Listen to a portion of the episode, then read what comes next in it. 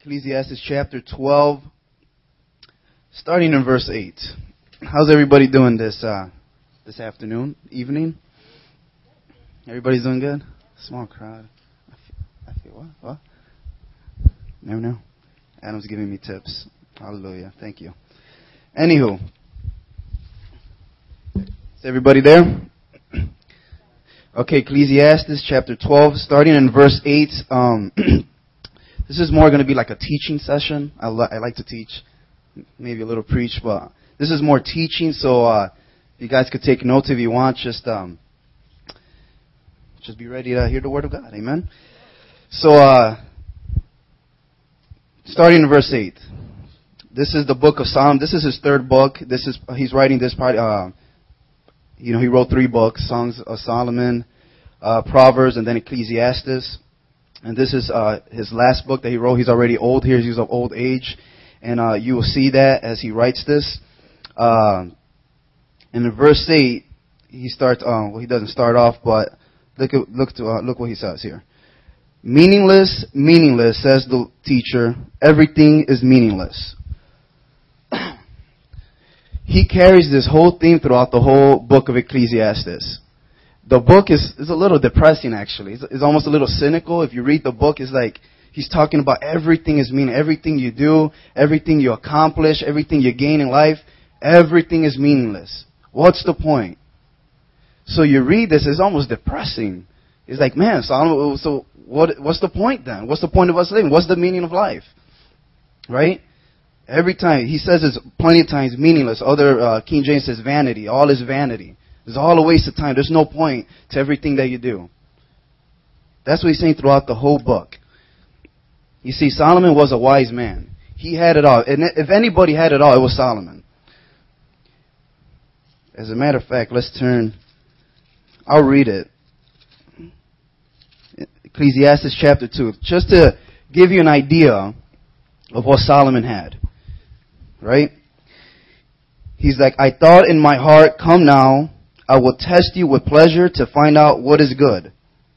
But that also proved to be meaningless. Laughter, I said, is foolish. And what does pleasure accomplish? I tried cheering myself with wine and embracing folly, my mind still guiding me with wisdom. I wanted to see what was worthwhile for men to do under heaven during the few days of their lives. So he just wanted to see, hey, what, everything that there is to do, everything that's joyful. He's like, I want to see, I want to try it out. He's like, I undertook projects, I built houses for myself and planted vineyards.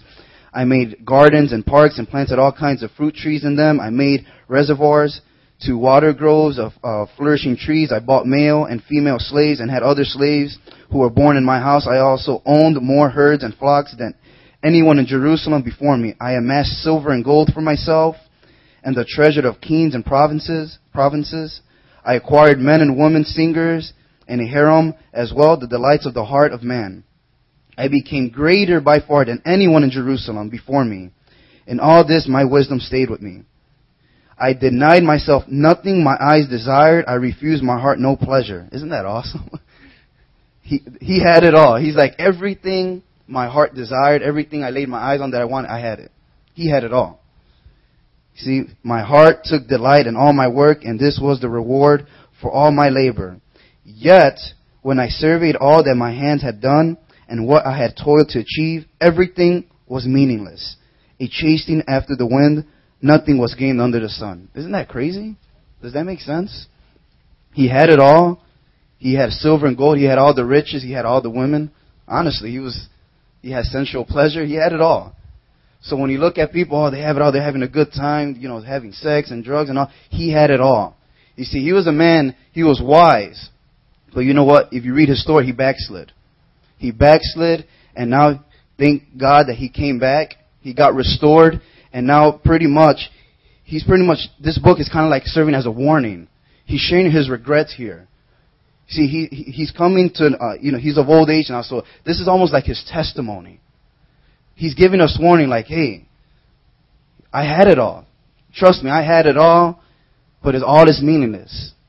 It's not worth it, guys. That's what he's saying here. He's sharing his testimony. See, he was wise, but there's a difference between having wisdom and applying that wisdom to your life. You see, Solomon had wisdom, but he backslid. He got into idolatry. He he uh, put his his happiness, his his joy in the things that he had, his his treasures and his material things. But he came to find out that wasn't that wasn't the point of life. That didn't bring meaning to it. that didn't bring true joy and happiness to his life. You see, he's realizing that. So he's sharing like his testimony. And so he said here, meaningless. So we start with verse 8, meaningless. Everything is meaningless. So what is the point of life? What is the point? What is meaning then? What is your purpose in life? And so that's what we're going to study here today. You see, he reads, uh, he, he talk, he's talking throughout the whole book, and now, as you see in verse 9, the little subtitle there says the conclusion of the matter. So he's going to describe to us what is the meaning, what is the purpose of life.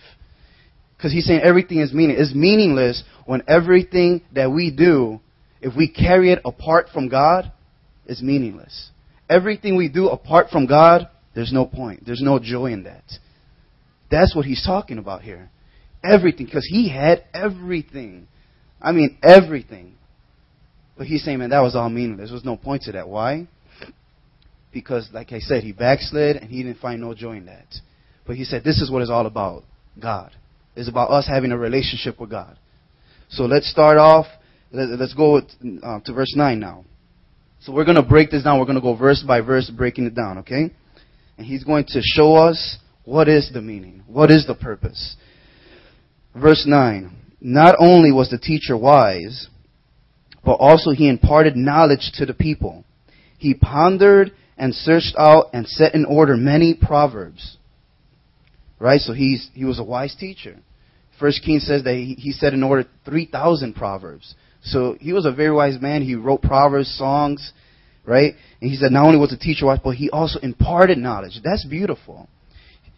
That's beautiful. What is the point you having all that wisdom, all that knowledge, and you don't and you keep it to yourself? You don't share it to nobody. You see, that's why we believe in discipleship and mentorship.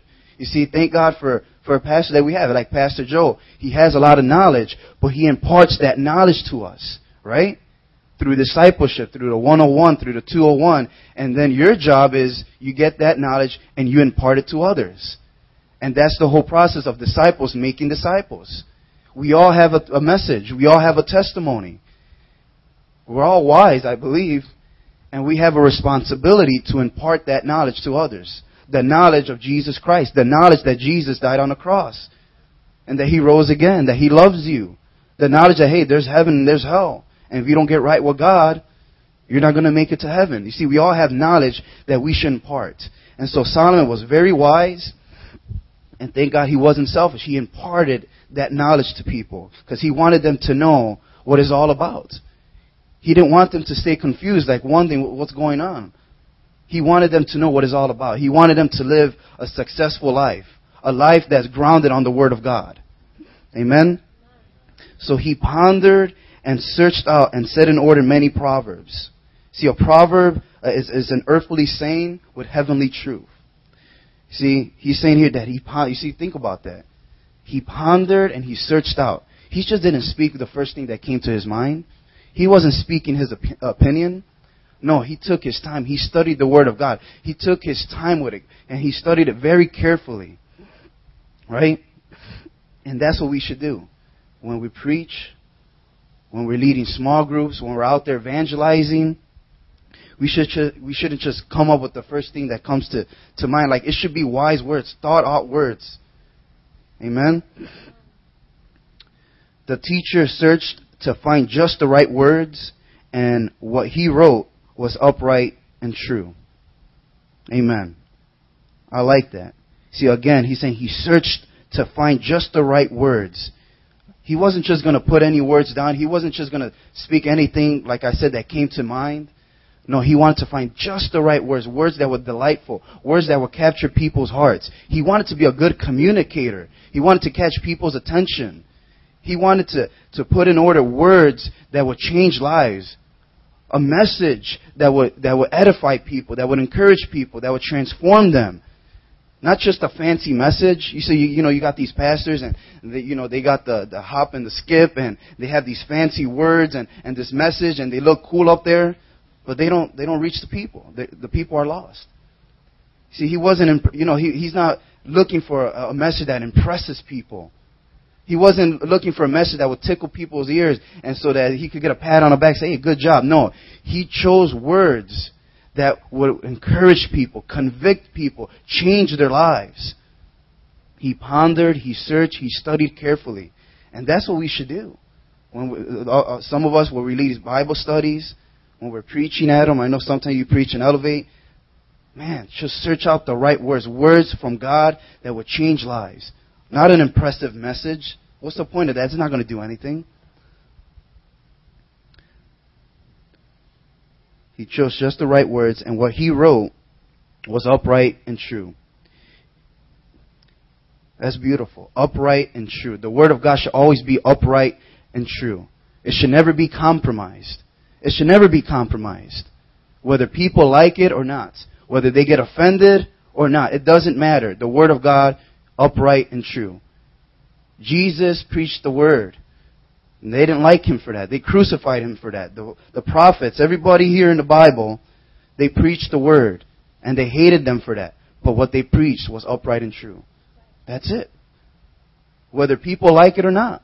Whether they hate you or not. Whether they're your friend or not. It doesn't matter. But the message that we preach should be upright and true. That's the Word of God. You either believe it or you don't believe it. You either accept it or you don't accept it. This ain't like, you know, some people take the Bible like a, like, like at a buffet line and you pick and choose what you like. And the rest is like, oh, well, that's not, you know, that's not good for me. I don't want that. You leave it to the side. No. You either accept it as a whole or you don't. That's it. The Word of God is either absolute or is obsolete. That's it. There's no in between. You know, like you, you know, you, talk to some people. Oh yeah, Jesus was a good man. I, I believe in some of his teachings, but they don't believe that he's the way, the truth, and the life. I mean, he, you either believe what he said or you don't. He was either a liar or he was telling the truth. He's, he's either what he said he was. He's the Son of God. He's the way, the truth, and the life. No one goes to the Father except through him. Or he's not. It's not like, oh, well, you know, some of his teachings are okay, but those I, I don't really agree with. No. it's not like that. You either believe him or you don't. That's it. Amen? He sees. So, his words were upright and true. Words that directed people in the right direction, that would, uh, that would teach them to live a righteous life. Amen? So, verse 11. The words of the wise are like goads, their collective sayings like firmly embedded nails, given by one shepherd. Mm. Who is that one shepherd? The great shepherd, Jesus. So he's saying here, these are the words of God. This ain't my words. These are the words of God. So you can rest your souls in what I'm saying. You can trust in what I'm saying. You can believe in what I'm saying. You can believe that is upright and true because these are the words of God. These are the words of God given by one shepherd. God is our shepherd, and we're his sheep, right? Jesus said that, that my sheep know my voice. He's the shepherd, and we're his sheep. And uh, you know what? That's not really a compliment. Why is it not a compliment? Because sheep are one of the dumbest animals on the planet. Seriously. So when he said that, you know, you're thinking like, oh, uh, cute, I'm a little, eh, little, a little cute sheep lamb, you know. But that wasn't really a compliment because sheep literally are one of the dumbest animals in the planet. That's why they need a shepherd to guide them in the right direction. If they're, I mean, you know, you got the sheep that they go astray. They're seriously, they go astray, and they're one of the easiest preys for a predator. So they need that shepherd. Without a shepherd, they're done. They're dead. That's it. They're dead. So that's what he's saying. God is our shepherd, and we need him to guide us in the right direction. Because without him, without the word of God, we're lost. Literally, we need him. And if we don't have him, we're, foolish, we're done, we're dumb and we will die spiritually. So he is our shepherd, we're his sheep. And so he's saying that the words of the wise are like goads. What are goads? Somewhat goads. Does it sound like goods?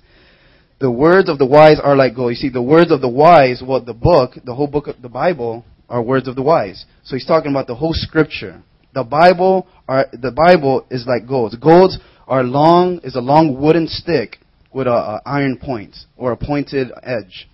And they were used by shepherds to poke the flock, the cattle, to poke them in the right direction, to keep them from, you know, going away, or to keep them moving. You know, maybe when they're, when they're, you know, they're asleep or they don't want to move, just poke them to keep them going in the right direction. And so he's saying this is the word of God. It will move you in the right direction. It will get you going to where sometimes you don't want to go. But you know what? It's going to steer you in the right direction. You got to trust it. Right? And then their collective sayings like firmly embedded nails. Well, we know what nails are used for. Shepherds use the nails to uh, um, to nail down their tents so that the tents doesn't drift away. And we use nails all the time to hammer down things so that they can stay in place and secure. So that's the word of God, right? It keeps us secure in His in His path, so that we don't fly away and we don't, you know, drift away. No, it keeps us secure and hammered in the Word of God. His Word of God is pierced in our hearts. Let it stay there. Let it be implanted in our hearts, right? So that's the Word of God. Hebrews 4:12 says that the that the Word of God is living and active, living and active, sharper than any double-edged sword. It penetrates the dividing soul and spirit, joint and marrow, and it judges the thoughts and the attitudes of the heart. That's the Word of God. There's no other book, there's no other words that's living and active. Only the Word of God is living and active. It is, is doing something. It transforms lives. Right? First Tim, uh, 2 Timothy 3.16, what does that say? That the Word of God is God-breathed. It's, it's inspired by God and is useful for teaching, useful for rebuking, correcting, and training in righteousness so that the man and woman of God may be thoroughly equipped for every good work. That's the Word of God. Amen?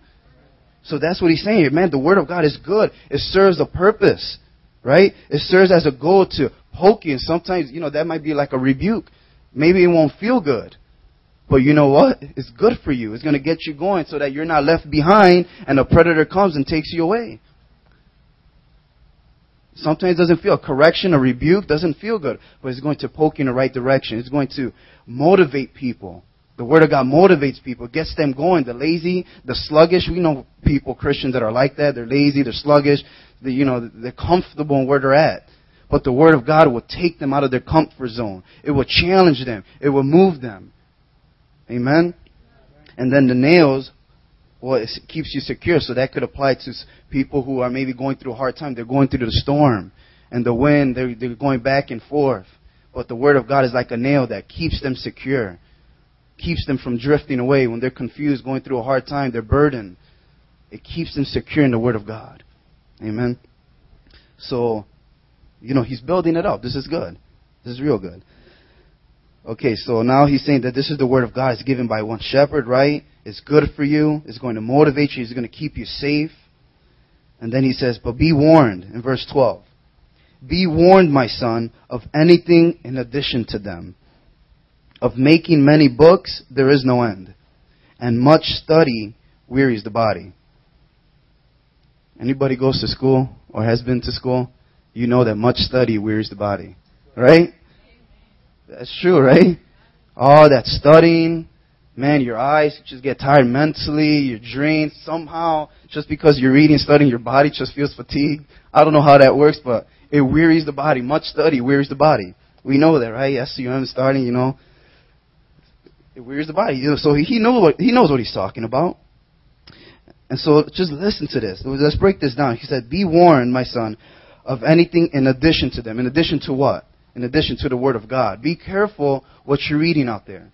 There's a bunch of books. What he says, what he says here, um, of making many books, there is no end. We know that. There's millions of books out there. And now that we have the internet, there's so much information about everything. You want to know who Solomon is? Man, there's hundreds of books out there about Solomon. Who he is, who he was, what he wore, how he looked like. Everybody's an expert on Jesus. There's probably thousands of books about Jesus.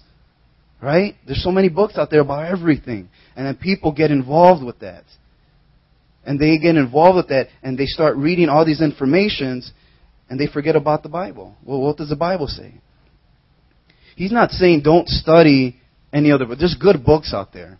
There's good books out there to encourage you and, you know, to give you information. He's not saying don't study anything but the Bible. But what he's saying is don't study all those other books to the exclusion of the Bible. You see, you got people that they read so much other information about sometimes things that doesn't even matter, the lost gospels and the lost years of Jesus and, and demons and how to cast them out and all this stuff. Well, let me save you your time, you know, like with demons, for example. Right? There's books out there and you go to lectures and all that stuff. Well, let me save you hours of reading. What does Jesus says about demons? Fast and pray. I saved you a bunch of time. I saved you some money from buying the book, you know? You know what I'm saying? It's like, what does the Bible say? That ha- this has to be our main source. And there is other books out there. There are false. So you need to be careful what you're reading out there. Right? And then you got uh, uh, false religions like the Mormons. Well, they believe in the Bible, but they added another book. You see what I'm saying? So that's what he's saying. Be careful in the, in the addition to the, to the Word of God. You see, all those other books are used for our information, but the Bible is used for our transformation. Amen? Living and active. That's the Word of God. Information, the Bible is living and active. It transforms lives. It has transformed lives. Atheists who have tried to prove the Bible wrong has been converted because they find out that the Word of God is true. Living and active. So again, he's not saying, hey, we have to study. There's other books out there to encourage us and give information. But the Bible is the main source. What does the Bible say? We have to find out what the Bible says about everything. And then the, those other books are extra. Amen? You understand that? Okay. So now, here comes the good stuff. So he's building it up, right? So now 13. Now all has been heard. Here is the conclusion of the matter. Mm. Here it is. Here's the kicker. He said, Now all has been heard. Here is the conclusion of the matter. This is what it's all about. You've heard it all. You've heard all these messages. You've read hundreds of books. You, you know, you've read articles and lectures. You've heard pastors preach about everything. I mean, I've been a Christian my whole life and I've heard a bunch of messages. I've read books. All has been heard. And he's saying, you know, I, 12 chapters, Ecclesiastes. He said, man, you heard it all. You heard everything that I had to say. Now this is what it's all about. This is what it all comes down to. Fear God and keep His commandments, for this is the whole duty of man. That's it. Fear God and keep His commandments. This is the whole duty of man. And actually, the word duty was um, added in there by the translators. The real translation, the Hebrew translation says, takes off the word duty and says, for this is the whole of man. So what that means is when you fear God and keep His commandments, this is the whole of man. This is what makes you complete. This is what makes you whole. This is what make, gives you a balanced life, makes you stable. This is the meaning in life. This is the purpose for our lives. This is it. This is our meaning. This is our purpose. This is the reason why we live. Fear God and keep His commandment. You know how He said in verse 8 and throughout the whole Bible, meaningless, meaningless, everything is meaningless? Well, this is what we have to do. It's meaningless if we don't do this. But when we do this, what He says, this is the whole of man. This is what completes you. This is what makes you full and complete. So you're saying I don't have to read the, the Purpose Driven Life by Rick Warren now? I could save you that time. The Bible, I mean, it's a good book. Don't get me wrong. I have the book. It's good. But that's it. this summarizes it. This is your purpose driven life. This is the meaning to life. This is the secret to life. Fear God and keep His commandments. That's it. I saved you some time. Not me, the Word of God. You see, what does the Word of God says, right? What does it say? You see, we always have to come to the Word of God. Fear God and keep His commandments. This is our purpose. This brings meaning to our lives. Right? This is what life is all about. Pretty much, bottom line, this is what life is all about. This is the whole reason you're here. Right? This is the secret. You can like it, you don't like it, accept it, don't accept it. It doesn't change anything. The point is, this is our purpose. For everybody, for the whole world. This is what was God's intention from the beginning, from Adam and Eve. To have that perfect relationship. Fear God and keep His commandments. I don't care what anybody says, oh, that's boring. It's just following a bunch of rules. Well, I don't care what they say. I'm having a good time. I'm full of joy. You see, you gotta understand. He is saying this makes us complete. We lack nothing when we do this. We're full of joy. We're full of peace. We're stable. We're responsible. We live holy and righteous lives. We're content where we're at. This makes, them makes us whole. We will lack nothing. We will want nothing. We will have it all. Everything will be balanced and complete in our lives when we do this. And so I don't care what anybody says. This is boring. well, this is fun for me. And even if it was boring, well, it's going to be fun when I die and go to heaven and have a Holy Ghost party with the angels and Jesus, right? That's going to be fun. When I'm hanging out with Solomon, say that I do a good job, you know, preaching the word. That's going to be fun. I'll tell you what won't be fun. You in hell for eternity. That's not going to be fun. So you either accept or you don't. The point is, this is the truth. This is the only way. There is no other option. Fear God and keep His commandments. This is not a suggestion. This is not an option. This is not like, you know, a workout routine where, you know, hey, try this workout routine. It might work for you, but if it doesn't, hey, there's another. No. There's only, this is the only, there's, there's no other option. Solomon wasn't saying this, hey, it worked for me, it might work for you, and if it doesn't, try something else. No. This is it. This is what it's all about. This is what life is all about. Fearing God and keeping His commandments. That's it. This summarizes, I mean, if he would have wrote that in the first verse, chapter 1, that's it.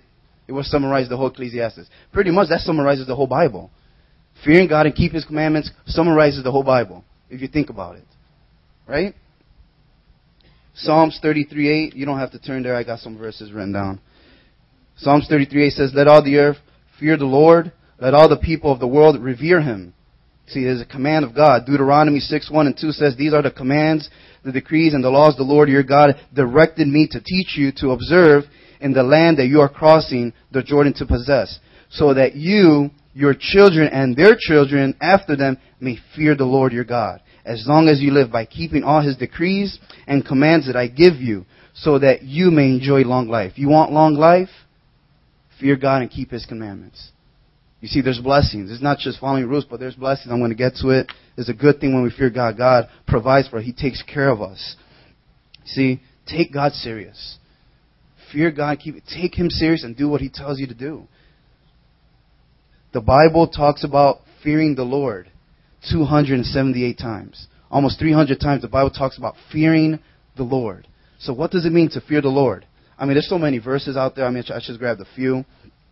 But fearing the Lord is just recognizing who He is. It's standing in awe of Him, knowing that He is a holy God, that He is awesome, He is powerful, He's full of glory and majesty, and just standing in all of that.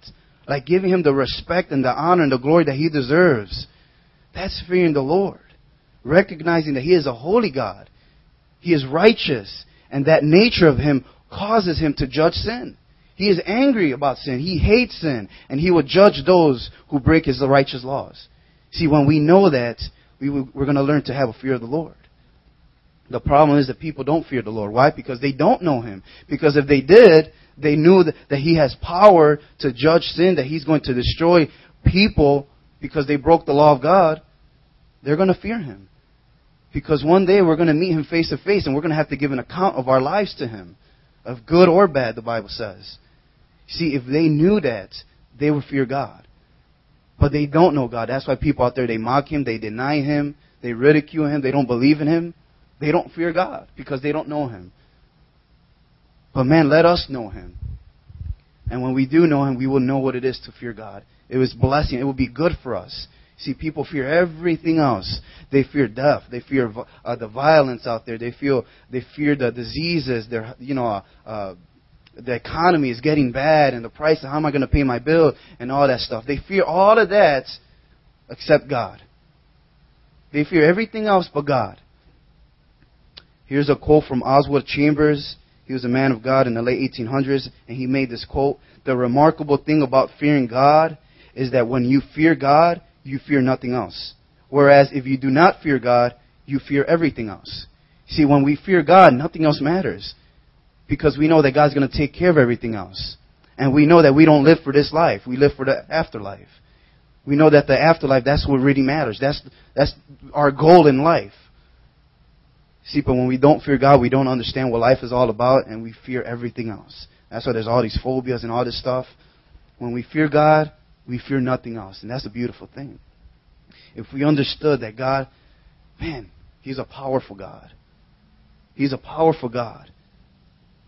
Hebrews 10:31, if you could turn there, Andrew. We'll put it up in the karaoke thing here. Hebrews 10:31.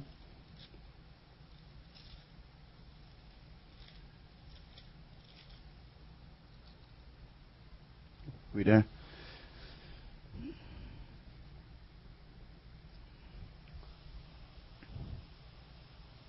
See, look at look look at what this says here. 1031. For we know him who said, It is mine to avenge, I will repay, and again the Lord will judge his people. It is a dreadful thing to fall into the hands of a living God. See, he knows what it is to fear God. It's a dreadful thing to fall into the hands of a living God. He is a living God. And you better be careful how you live your life here on earth. Matthew 10:28, what does that say? Do not be afraid of those who kill the body, but cannot kill the soul. Rather, be afraid of the one who can destroy both soul and body in hell.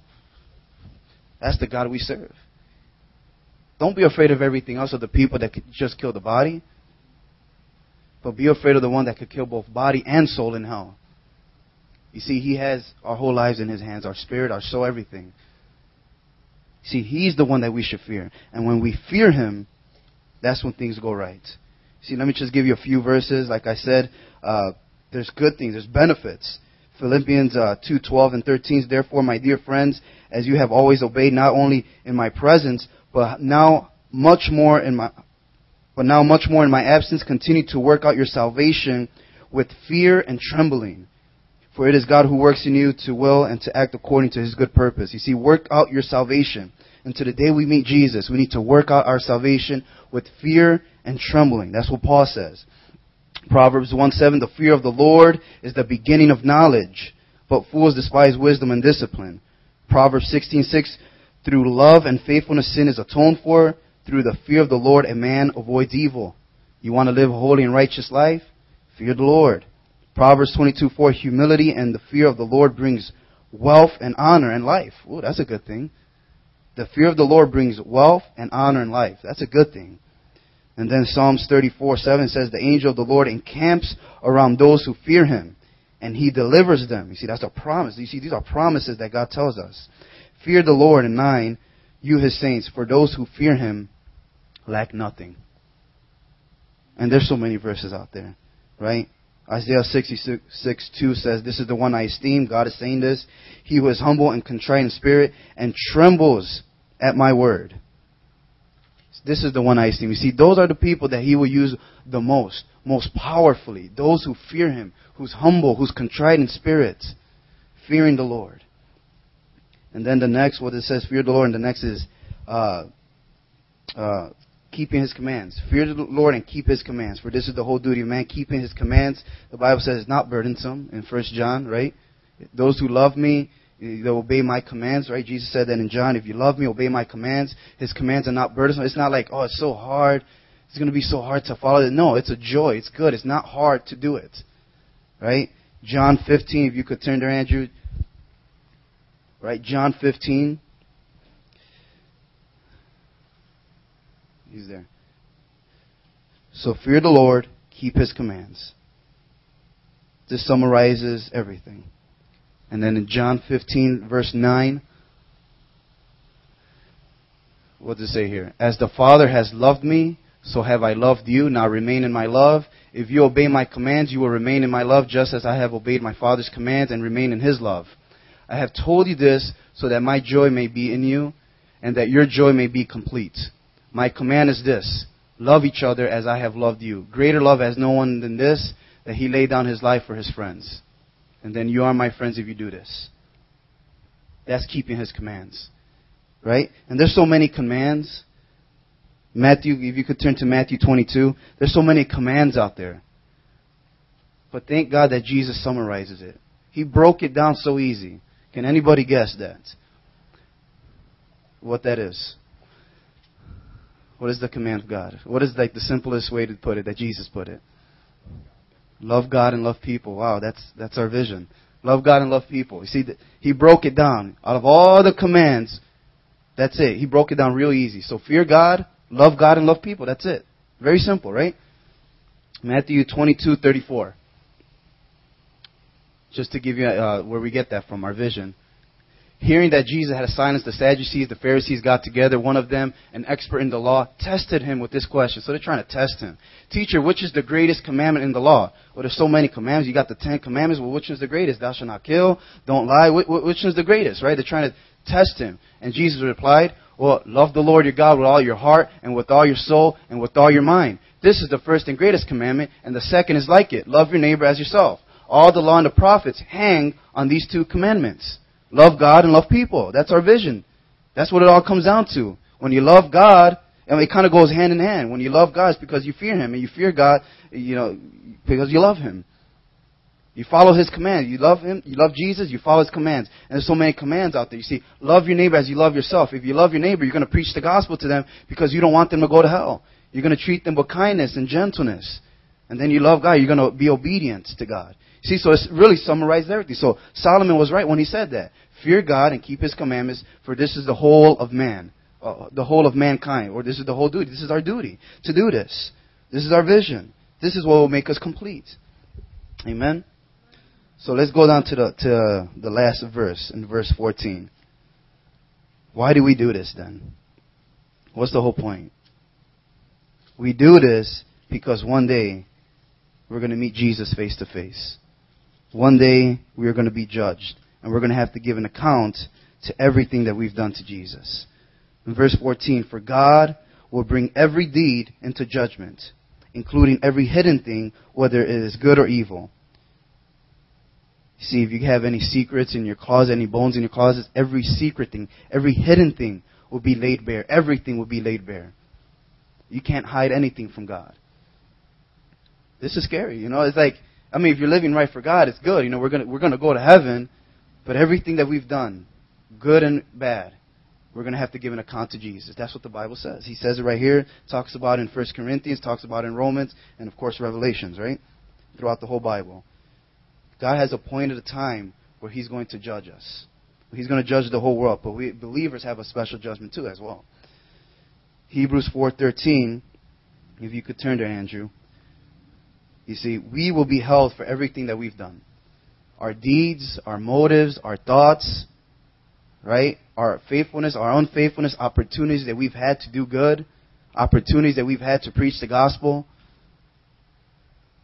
our character, our lack of love, everything. He's going to judge us, judge us for everything that we've done. 413, nothing in all creation is hidden from God's sight. Nothing. Everything is uncovered and laid bare before the eyes of Him to whom we must give an account. We're going to have to give an account. See, so knowing this, having this knowledge, man, it should bring a fear of God upon us. Bottom line is we better live a good life. We better know how to live. We better know what it is to fear God and obey His commandments because our reward in heaven is based on how we live here on earth. We have a responsibility here on earth. Fear God and keep His commandments. This is the conclusion, is that we need to live a life that's pleasing to God. Having this knowledge that we're going to be judged one day should perfect in us a fear of God. We should want to, and a desire to live a holy and righteous life. That's what it's all about. That's the message. In these six verses that, uh, that Solomon wrote, the last six verses, he wrote hundreds of verses, hundreds of proverbs, 3,000 proverbs, and this, the whole Bible, 66 books, this is the whole point. This is what it's all about. This is our purpose. This is the meaning to life. Fear God and keep His commandments. And if you do this, you'll be well. You'll be full and complete, not lacking anything. That's what Solomon's saying. That's what it's all about. Let us let that be our challenge, you know, let that be our desire. I mean, I'm not saying that we should be perfect. I mean, we should aim for perfection. God says, be perfect as I am perfect. So that's our goal. But man, fear God and keep His commandments. We need to be righteous. Righteous is doing the right thing. So if we sin, if we mess up, do the right thing. Ask for forgiveness. Come to God and ask Him, hey, man, help me to not do this again. I want to live right for you, righteous. That's living a righteous life. Not perfect, righteous. You see, there's a difference. Man, that's our challenge. This is the message. This is the message that, that Solomon gave us. He was a wise man, right? And this is what life is all about. This is the meaning to all of our lives. This is the meaning to all of our lives. Everybody on earth. Here, you know, whether you're working, going to school, full time ministry, everybody. This is the meaning. This is everything. Nothing else matters. Solomon, like I said, had it all, but nothing else matters. This is what matters. This is this is what brings us eternal joy, eternal happiness, eternal salvation, not temporary. Amen.